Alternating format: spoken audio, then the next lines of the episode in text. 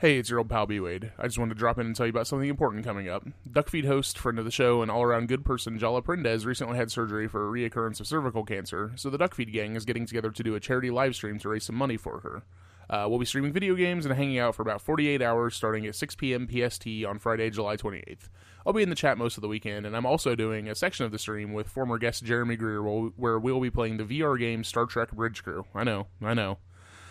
But if you've got some time to hang out and donate, that would be greatly appreciated. You can donate at www.gofundme.com/Jalachan. That's Jalachan. And the stream will be hosted at www.twitch.tv/Jalachan. I hope to see you all there, and that's all. So on with the show.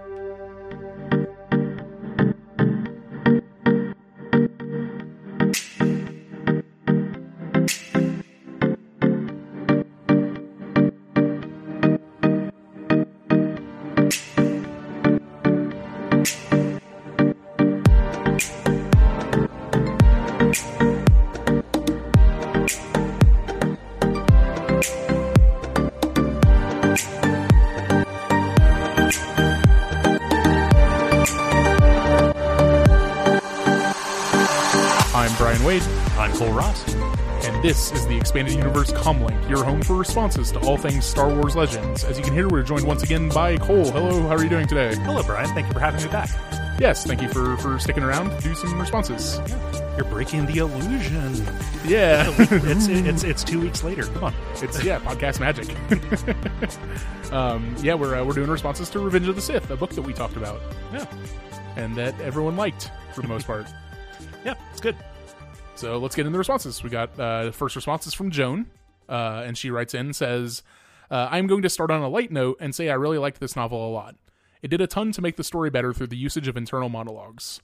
I don't think I have seen the movie since it came out in theaters, but I never thought it got a fair shake. Anakin has been a very divisive subject around our apartment since we read this. I found everything about Anakin to be very painful. I think only through a well-written story could I get so bent out of shape at him. But the entire time he is using arguments to be suspicious of people who haven't done anything, while not using the same arguments against Palpatine. His first reason for being weird with Padme basically boils down to her being a politician, and all politicians are capable of being bad. But not Palpatine, rule doesn't apply to him. I get being terrified and not wanting to save the one you love, but destroying everything she cares about to do it is such a disgustingly male way to express romance. Yep. I think that is the reason the two of us have been bickering so much about it. I see Anakin as the very embodiment of toxic abusive masculinity. Everything is about being the most powerful when you clearly demonstrate time and again that you are a terrible Jedi. Can't save the one you love? Better ruin everything she stands for. That's the ticket. Oh, and let's treat her like my property, too, while I'm at it. Listen to her opinions? Nah. If you regard her so lowly, I do not believe you truly love her. You are merely infatuated and obsessed. I find it repulsive. I very much so loathe Anakin from almost from the beginning in this. I absolutely do not empathize with him for a moment. I don't hate this book, though. I think it is expertly done in making Anakin look so slimy. I have never liked Obi-Wan more.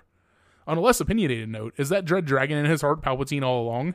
I didn't ever see a reference to it, but from the very get-go, I was wondering if that powerful fear was being imparted into Anakin as part of Sidious's plan.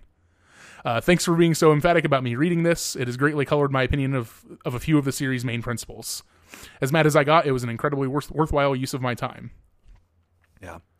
That's something that I think is done really, a lot better in the book is Anakin's grossness. Yes, yeah. In the movie, it's been forever since I've actually seen Attack of the Clones or Revenge of the Sith in full. I spot watched a couple of scenes for this, but I recall at least in Attack of the Clones and maybe a little bit here, it seems like George Lucas really wants us to feel empathy for Anakin and think that he is justified in the things that he is doing. Yeah. It is definitely not played to be as. Gross as it is. Sorry to overuse the word gross. To be as toxic as it is. People get angry at me for overusing gross. But I think Joan has it right on the money that it is, obsessive and creepy. And I think that especially in Attack of the Clones, his relationship with Padme is incredibly adolescent. And the fact that he has no reason to ever grow as a person makes it even worse for this. And the fact that Padme is not again, playing into her completely passive role in this, has not actually called him to get any better about it. She just kind of lets him be him. Mm-hmm. Yeah, and I mean that's something we talked about during the main episode, is that like everybody around Anakin kind of like empowers him to do what he wants to do. Yeah. Or I guess by everyone around Anakin, I mean mostly Padme, Palpatine, and Obi-Wan, which mm-hmm. are the three most important influences in his life. Right. Until there's only Palpatine. Yeah, and so going to a one specific thing that Joan said about the rule doesn't apply to Palpatine with politicians being capable of being bad. Yeah, mm-hmm. that's very frustrating. Yep. Like cult of personality. Yep, and that's exactly what it is. Like, I mean, we can again, like we can keep talking about Donald Trump and how like the rules don't apply to Donald Trump either, like because of the cult of personality around him. Yep.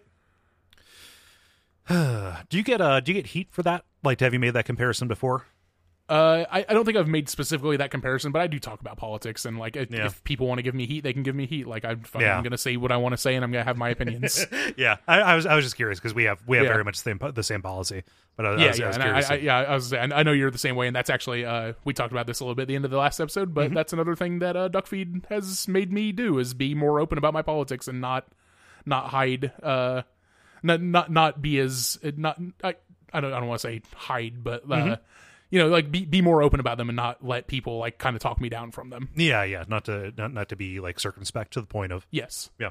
No, it's exactly. I mean, especially in a series like Star Wars, that does have so many direct political parallels, right? Mm-hmm. To not call out those resemblances when they happen, to not straight up admit that yes, this is an allegory for the War on Terror, which is still going on, would be, I think, dishonest. It would be... Yeah, it would be disingenuous at the very least. Yeah. It'd be a shitty read to look at this series and not actually call that out for fear of, not wanting to be political, Yeah, like, I mean, the same way that you guys look at it, like, if my political opinions stop you from listening to my podcast, like, oh, well. Sorry. There are just as many people who will listen to it because of my political opinions, so... Yeah. Do you want me to do the next one? Oh wait, but there's a question that we didn't address in there about the dragon being Palpatine all along. Mm-hmm. Yeah, I was gonna talk about that for. I don't know that I want to say that it's Palpatine, but it's definitely helped along by Palpatine. Oh yeah, because like they talk about that, like that fear has been inside him ever since he saw that dead star mm-hmm. as a young child. Yeah, and also. You've got so it's helped along by Palpatine, and it's helped along by the Jedi Order not being equipped to actually deal with somebody like Anakin. Yeah, their complacency and their reliance on just these kind of empty words and ideals. Yep. Yeah. Go ahead and this is actually this is from Grant. This is Joan's partner. So okay, that's why I put them together. Nice. So Grant says, I won't get too much into it since I'm sure you'll cover it. But I have to, first off, congratulate this novel for being much more effective at telling the same story as the movie. The real reason I am writing in is to discuss how much this book managed to make me feel very sympathetic for Anakin. As somebody who deals with issues of an anxiety disorder, I really began to identify with a lot of aspects of Anakin's character. Here we have a man who on the surface has so much going for him, who should be happy. He's a Jedi Knight, a war hero, a loyal friend, a loving husband, and soon to be a father. Yet despite of all these things, he is being torn up from the inside from forces seemingly out of his control. His visions of Padme dying in childbirth weigh heavily on his mind throughout the novel and is a clear source of his anxiety. When the Jedi deny him the title of Jedi Master, Anakin's anxiety starts to send him in a spiral as his path to saving Padme evaporates and the Council further alienates him. We see Anakin at his most vulnerable around Palpatine, whom he confides in regarding his woes. Of course, we know that this is all according to Sidious's plan, but Anakin is in serious duress throughout the novel. In the scene where Palpatine reveals himself as Sidious, Anakin is at a full-blown panic. He's paralyzed with fear and anxiety, unsure of what to do. What happens next make Anakin look like an idiot to most people, but reads like the act of a desperate man who can no longer accept all of the responsibility laid on his shoulders, and whose anxiety has eroded their reason. Palpatine is Sith, and Anakin knows that he should subdue him and turn him in. However, everything Palpatine has said up till now makes a lot of sense to Anakin's very clouded mind. The Jedi were pushing him away and using him as a pawn. Maybe they are planning to stage a coup. Anakin ultimately makes his choice. If all was, it all was rather. Let me see here. I'm gonna drop a marker. You're right. It's a very long response. Yeah, makes a lot of sense to him. I'll leave some silence here so you can see it. It was all rather hard to watch unfold. Sure, Anakin was a bad Jedi, but I think he was a good person caught up in a terrible situation. It was heartbreaking to see this strong, confident person completely torn apart by his fears and the judgments made as a result. Just some food for thought. So maybe try not to judge him too harshly. You know, except for the whole youngling thing. I can't defend that. Yeah, pretty much. Yeah. I'm a person who deals with anxiety. You know, on medication, and you know that is something that is kind of a constant factor in my life. It is an interesting kind of trait for a character in fiction to have. When I look at Anakin, I see somebody who is just so manipulable because of that. Yes, it's hard to actually read. And look into it and understand exactly like what parts of his actions come from insecurity and what parts of his action come from the fact that he is very susceptible to other people pushing him and moving him around. I think throughout the entire book, Anakin is the person who we get the least insight into what's going on inside their head. Right? Mm-hmm.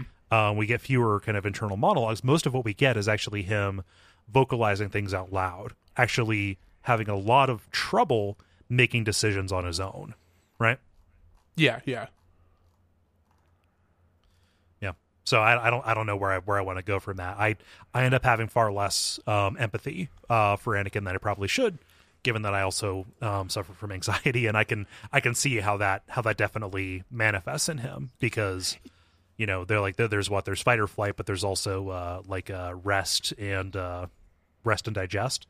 Like, mm-hmm. you know, it's you don't always lash out or run away. Sometimes you freeze up, and it's Anakin's constant freezing up that puts him into the situation where he only takes actions when pushed. And it happens to be that Palpatine is the one who pushes him the hardest, right? Yes, yeah, and I think actually we in the main episode we did a lot. We talked a lot about both of these things. Like I think maybe we discussed this from both angles. Yeah.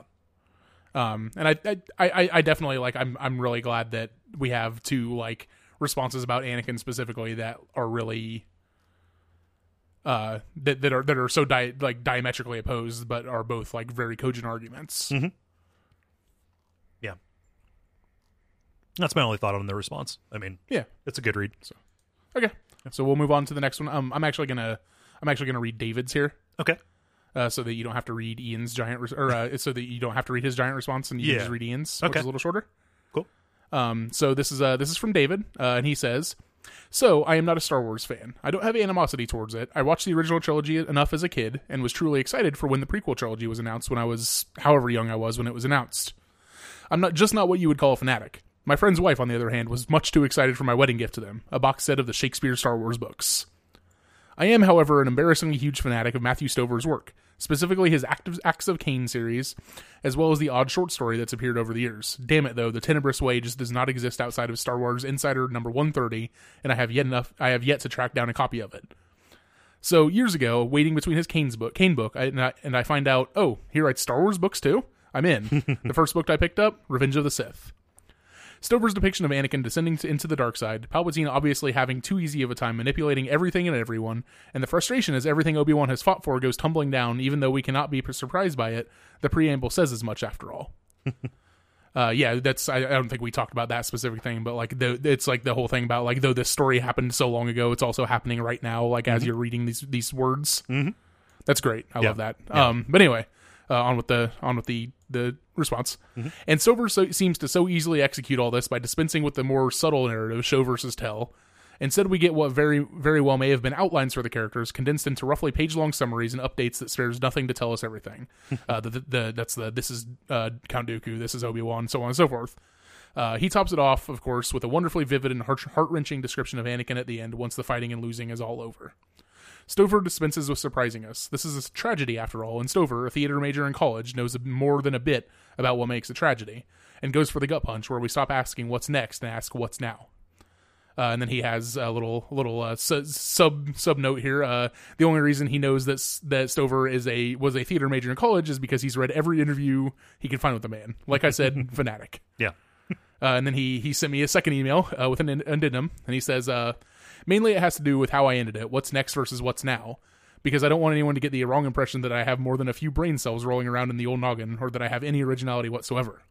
Stover mentions a what's now versus what's next technique in an interview he did 10 years ago, and he's dropped a link to it, which I'll put in the show notes. And he says, being as obsessed with the man's work as I am, this is something that's been tossed around in my head for quite some time, even if I didn't immediately recognize it when I wrote my first email.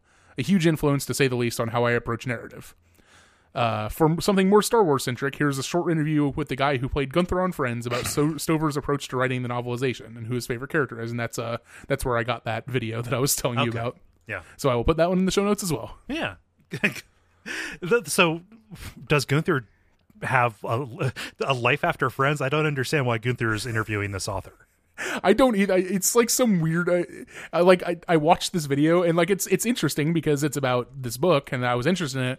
But it is this very strange interview where it's like based like a studio interview, but they were both on like dark black background with nothing behind them, or at least Gunther has nothing behind him, and Stover has the cover of the book behind him at all times. Weird, and it just cuts back and forth from one of their faces. But it's a good interview. Like it's interesting. Huh.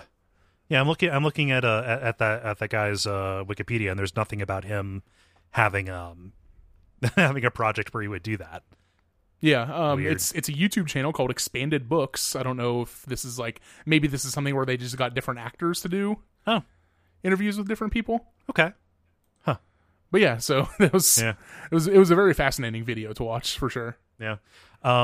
I like the idea of being like a fanatic for a particular author and finding out that they kind of, I mean, for Stover, this has to be like his bread and butter, right?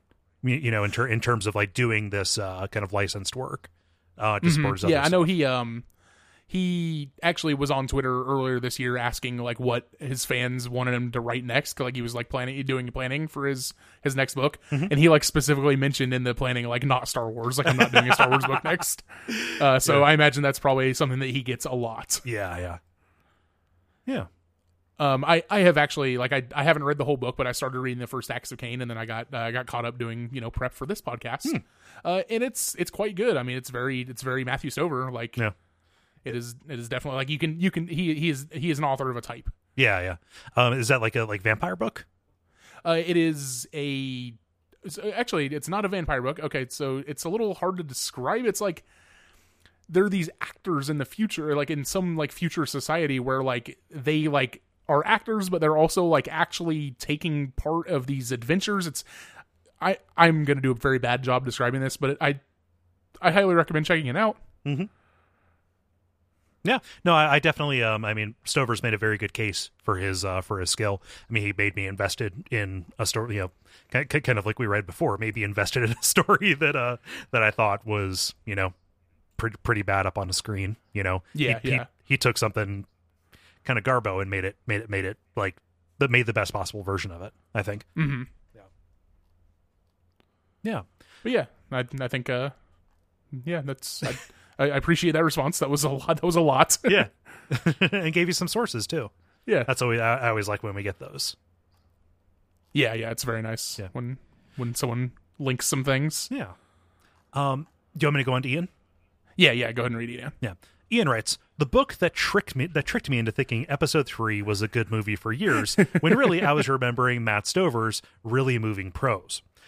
He has a special talent for getting into characters' heads and stripping them down to their raw cores, exposing their fears and their heartaches, and most importantly, exposing who they think they want to be, and who they really are.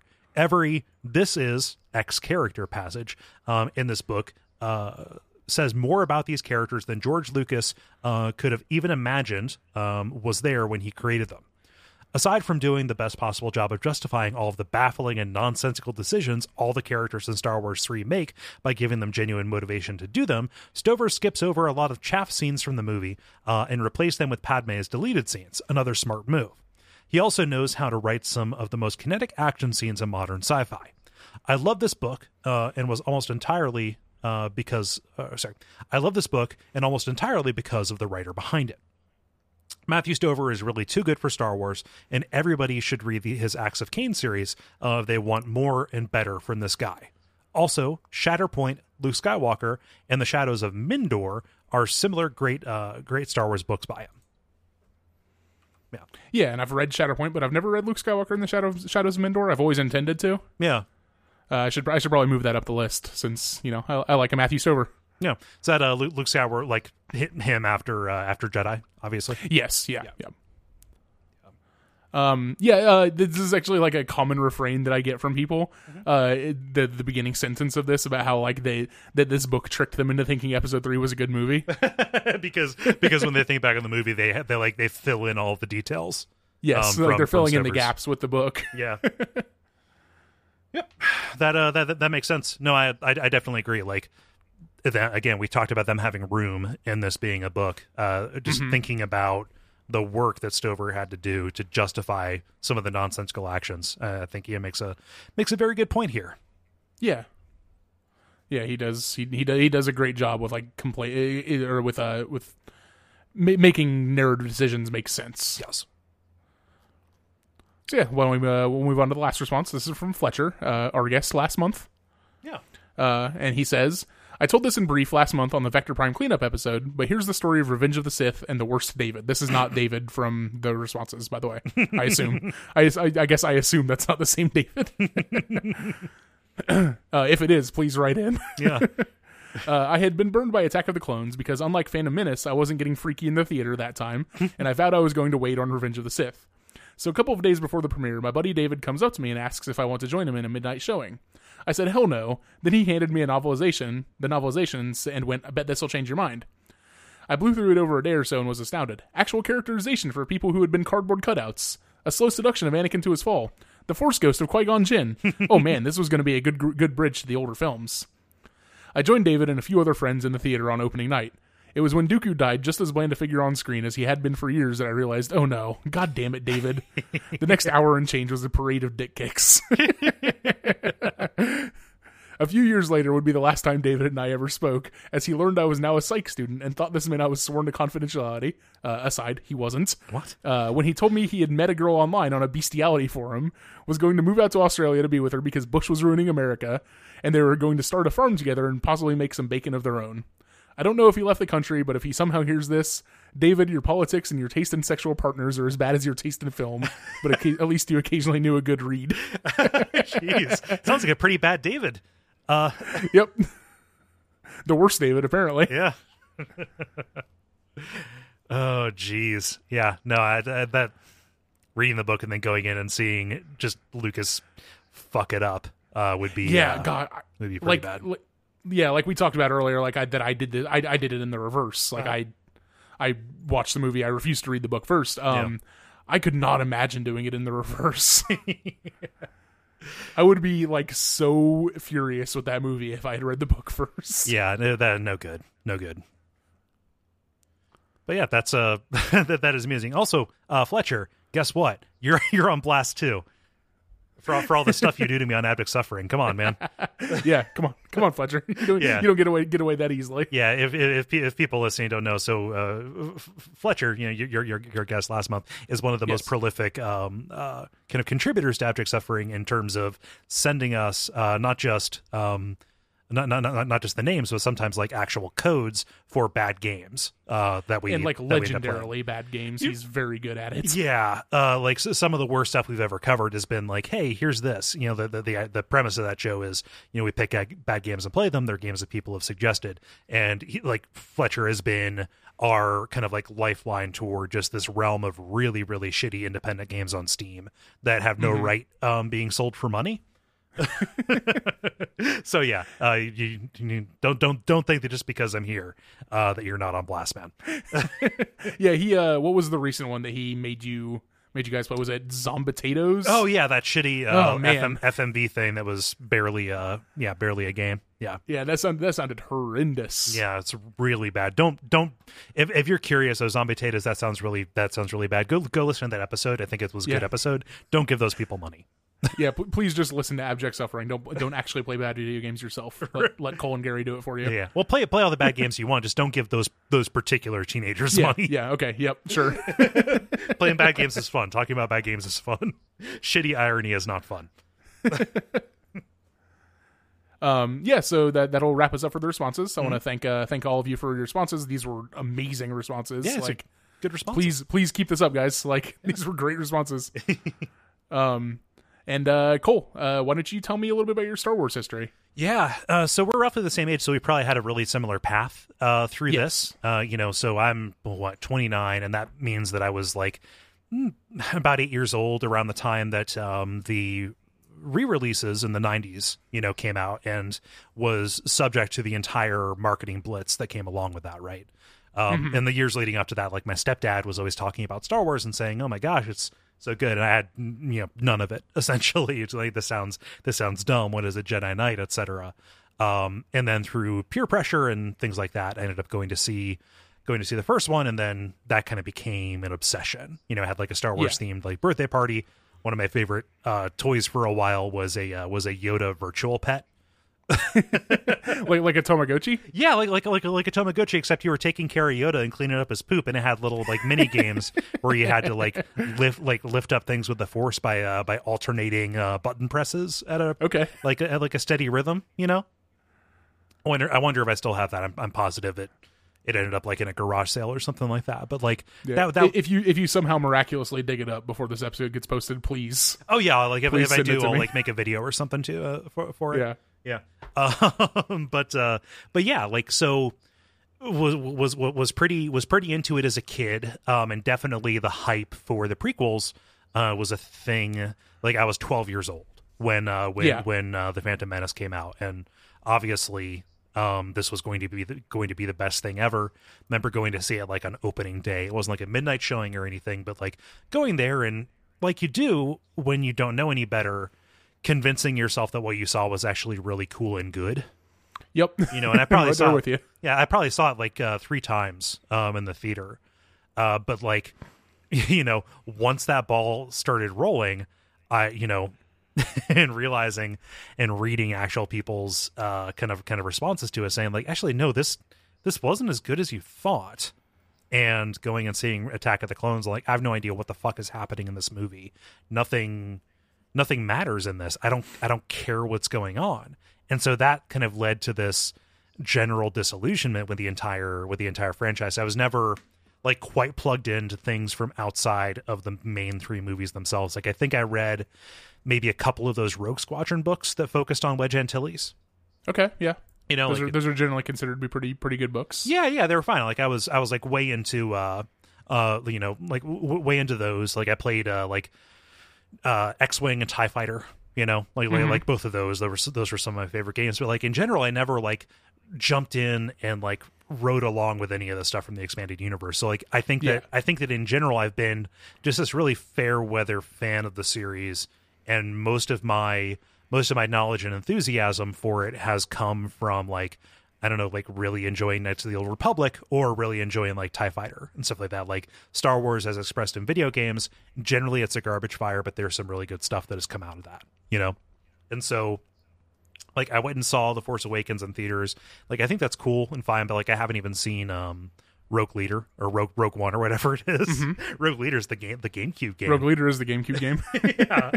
yeah. But there was a period of there for about 10 years, between elementary school and high school, where I ended up just kind of being, hey, let's just watch Empire Strikes Back.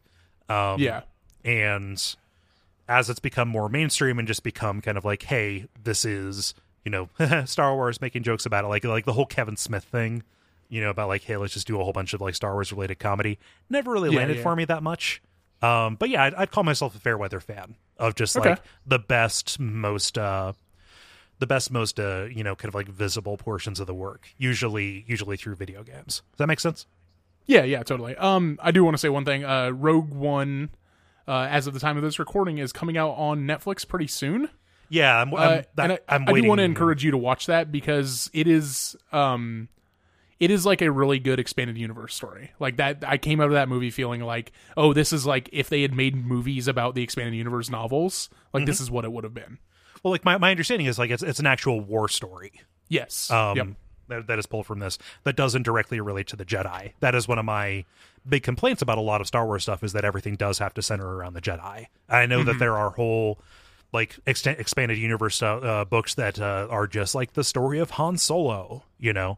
You know, Attack of the Clones doesn't tell the story of the Clone Wars. You know, everything is about these mythical god wizards that move around. And I'm really curious, you know, like Rogue One, is that the name of the movie? Yes, okay. Rogue One. Yeah. Also, I've got a beef to pick with the titles of Star Wars stuff. Rogue One looked interesting, but like I don't really go to the theater an awful lot. And so when I saw that it was coming to Netflix, I'm like, do I want to watch that for this episode of the show? And I realized, no, I'm going to wait because I want to watch it at my own pace. I'm curious about it because the thing that I liked the most out of going to see Revenge of the Sith in the theaters, even though I dunked on the movie a lot in the main body of the episode, was the fact that it did connect most directly to the movies that I loved. You know, like, okay, we're finally, after kind of fucking around with, you know, trade embargoes and shit like that, we're getting to, you know, setting everything up and putting the things in place, right? This is the, you know, the part of the story, this is the movie that moved the most quickly, but also had the most ties to, you know, again, to the first movie. And so, like, looking at a story that is even more closely related to A New Hope, that actually has me really excited. Also, the fact that George Lucas didn't touch Rogue One at all has me very excited. No hands, you know, right? To get this, you know, it's not like a humble story. I mean, these are heroes who ended up making the attack on the Death Star possible. But I want to see more about the actual rebellion as opposed to, you know, the Jedi, who are the real kind of like golden sneetches, you know, in this, the only thing that really matters. Yeah, and it's definitely a smaller story than I guess what people I've fallen prey to this as well, but people have been calling it the Skywalker saga. I could see that, which, you know, makes a sense, especially considering that Rey is probably going to be a Skywalker.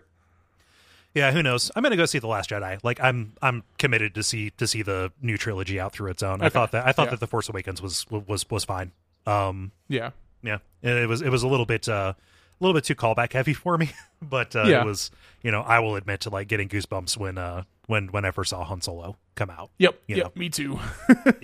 I'm way more down the Star Wars hole than you. So my feelings were probably a little bit stronger than you, but I definitely, that movie made me cry a little bit when the thing happened. Yeah. Oh no. I mean, like it sucks because I like Han Solo as a character. He consistently was my favorite thing about the original trilogy. Yeah, I mean, we're Harrison Ford is a great actor. Oh yeah, I mean, like it's entirely due to Harrison Ford's characterization of him. I mean, is it okay that I spoil what happens? Oh yeah, no, okay, it's cool. Fine. We spoiled it before, and I don't even know why I didn't just say it there, but you know, I want to be sensitive because it is a powerful moment, and even though I knew it was coming up, it still was presented in a very good way. Yeah, but yeah, like I'll be excited to go see The Last Jedi because I think Rian Johnson is an amazing director. And I want to see him get his hands on this. Yeah, I'm definitely very interested to see. Like, I like that they're spreading out a little bit with directors. That said, like as of the time we're recording this, the news had just broken like earlier this week that I can't remember their first names, Phil Lord and Miller. Anyway, the two directors that were the Civil War guys. Yeah, that were going to do. Han Solo like left the project over creative differences, right? And I'm very, very bummed out about that. Yeah, that's that seems like it's going to be like a real what's his name, Edgar Wright leaving Ant-Man kind of thing, where like it's going to be half one movie, half another, unless they start over from scratch. Like that's going to suck.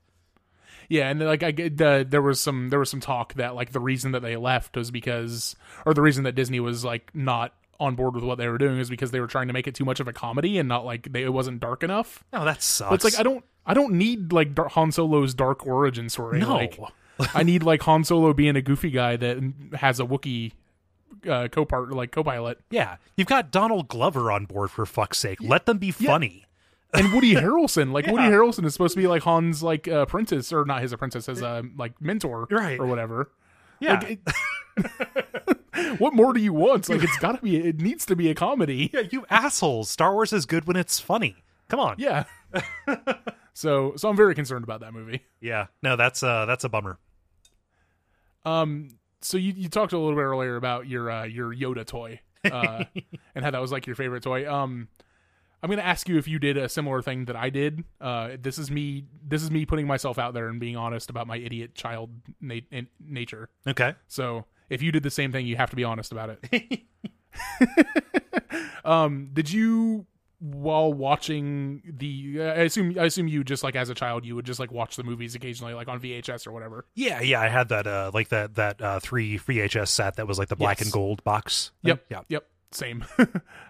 Did you watch the movies with your toy lightsaber in your hand so that you could swing it around like an idiot while you're watching the movie? No, not while I watched the movie. I definitely had the toy lightsaber. I had the Darth Vader one, which is real cool, and I used it until like the plastic got all brittle and broke. Like it was totally there. I did not do the moves along with the movie, although I could understand the impulse. I used it to like to have like lightsaber fights with my friends and stuff.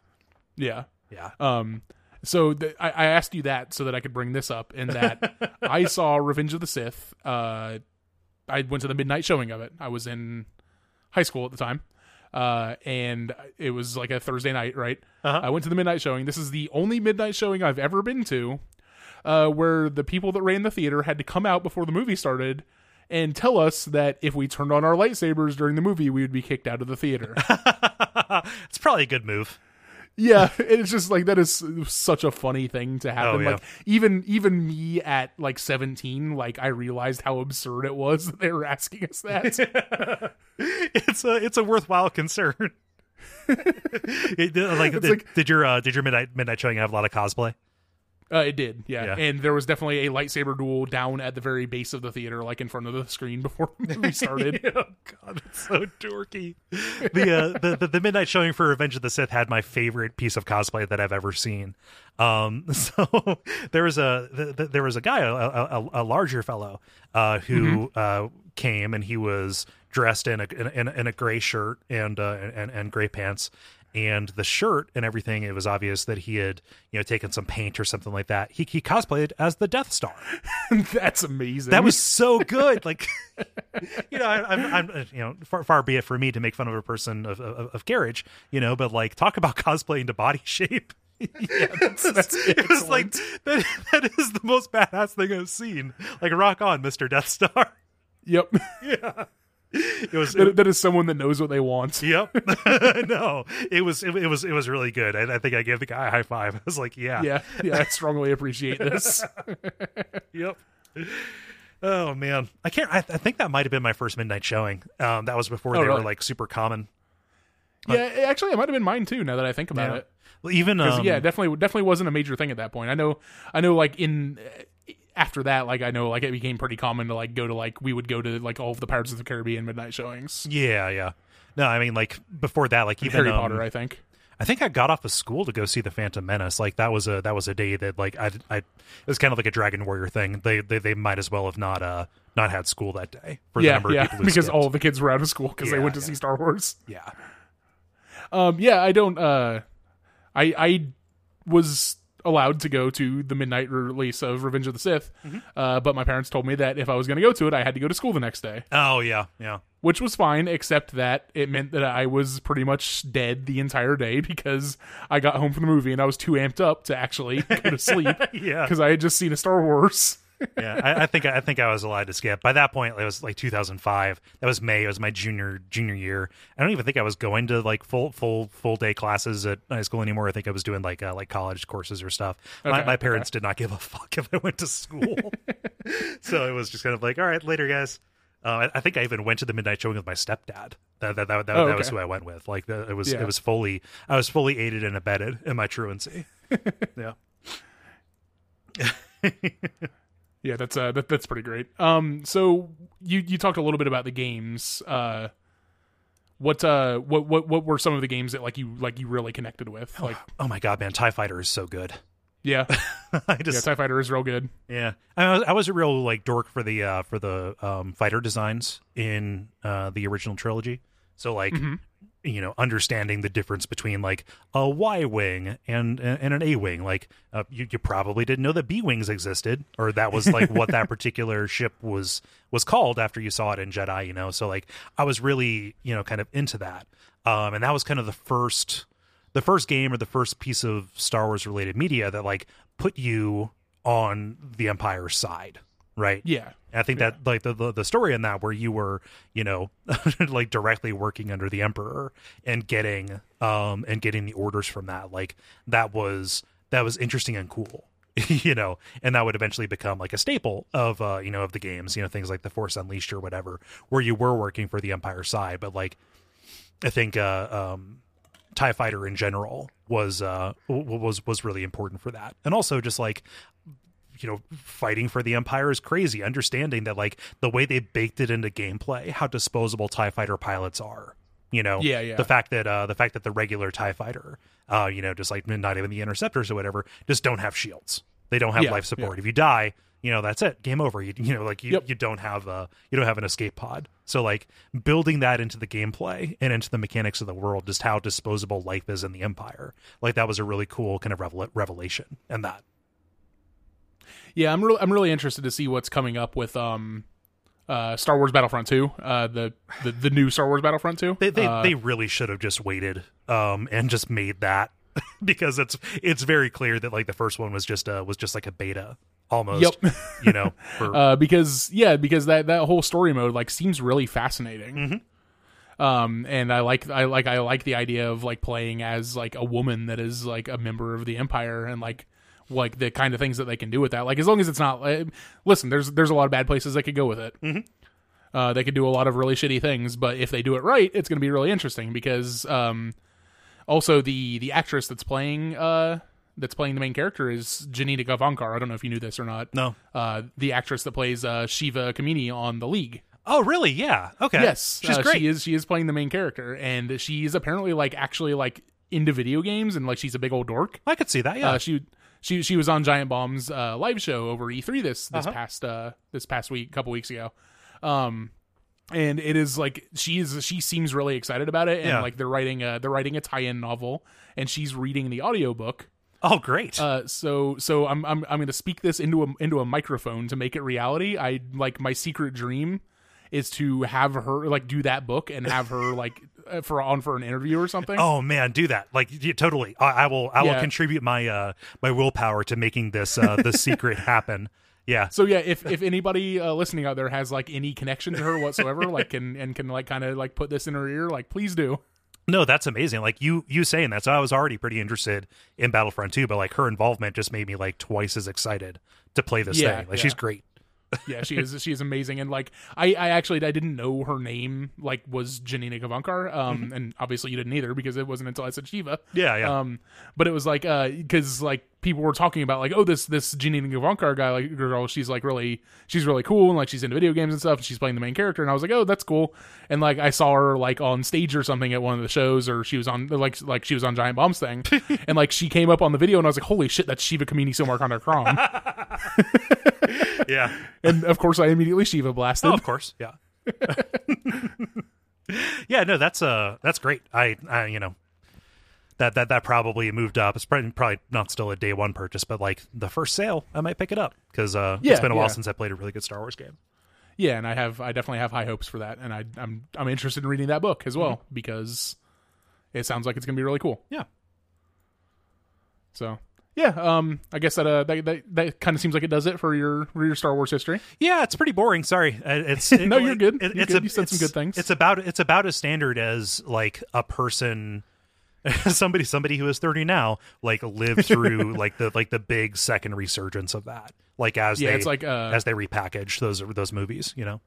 Yeah, it's like I have this little trophy that I bought from a website on the internet that it's like a trophy of a kid skateboarding. And the nameplate on the trophy says, "I'm nearly 30 and dead inside." It's like, yep. That's pretty good, yep. Yeah. Well, it's pretty accurate. if you were born between 1985 and 1990, you have always had a crosshair on your back. Yep, pretty much. for Star Wars stuff. So like, no. Yeah, that laser is trained on the back of your head. Yeah. So it was inescapable. And I think that my story is just probably a lot of people's stories that they were born within that same time period. Yeah, so I think you and I we're of the same age, and we are the target market. We are young boys. Yeah, we were young boys who liked a guy with a light sword. Yeah, cool. So thank you once again for joining me for the comlink. Yeah, and thank you for having me. Why don't you tell the lovely folks on the internet again where they can find you. Yeah, I do several podcasts over at duckfeed.tv. That is a podcast network that is mostly about video games, but with some other stuff. If you like this book club style thing applied to books, Radio Free Mid World is a book about the Dark Tower series of books by Stephen King, or a show about the Dark Tower series of books by Stephen King. We've been going for a while, and I'm getting loopy. But we do other shows over there, and I'd really appreciate it if you check that out. Also, I'm on Twitter at Cole Ross, Koleross, because I have a weird spelled name, kind of like a Star Wars character. Yeah, I love. I'm sure you've noticed this as well, but I love how you get this kind of sing-songy cadence to your voice whenever you spell out your Twitter handle. Oh yeah.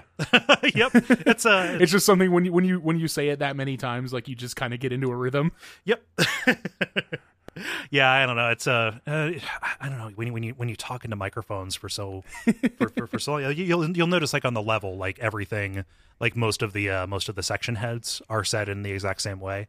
You end up falling into those patterns, and specifically for those, I do that so I can actually identify what I'm saying on the waveform without even listening to it. Yeah. Yeah. But yeah, that's where you can find me. I'd appreciate it. I think talking into a microphone a lot also, you have way more experience with this than me. But it has definitely made me realize that I have certain things that I say a lot. Yeah, yeah. And it made me really self-conscious about it. Oh, you get over it. Yeah. I think I'm getting there. Yeah, I'm still self-conscious about it. Yeah, but you don't fix the problem, but you just stop worrying. Get used to it. Yeah. But yeah, so you can find me on Twitter at Wade Brianar. You can find my podcast on Twitter at LukeCast. That's Luke with 8 U's. Or you can just go to the website, which is expandeduniverse.online, and everything is there, including the upcoming books, which are Tales of the Bounty Hunters next month, and the month after that will be Dark Force Rising, which is the follow-up to the first book in the Thrawn series that I can't Heir to the Empire. Okay. And that's the very first episode of the podcast, so we're gonna have Jeremy back on for that one. Ooh, so nice. Get excited for that. I was gonna say, ooh, Dark Force, is this related to Kyle Katarn? It is not, unfortunately. But yeah, so I think with that said, there's just one final thing to say. May the Force be with you. May the Force be with you, Cole.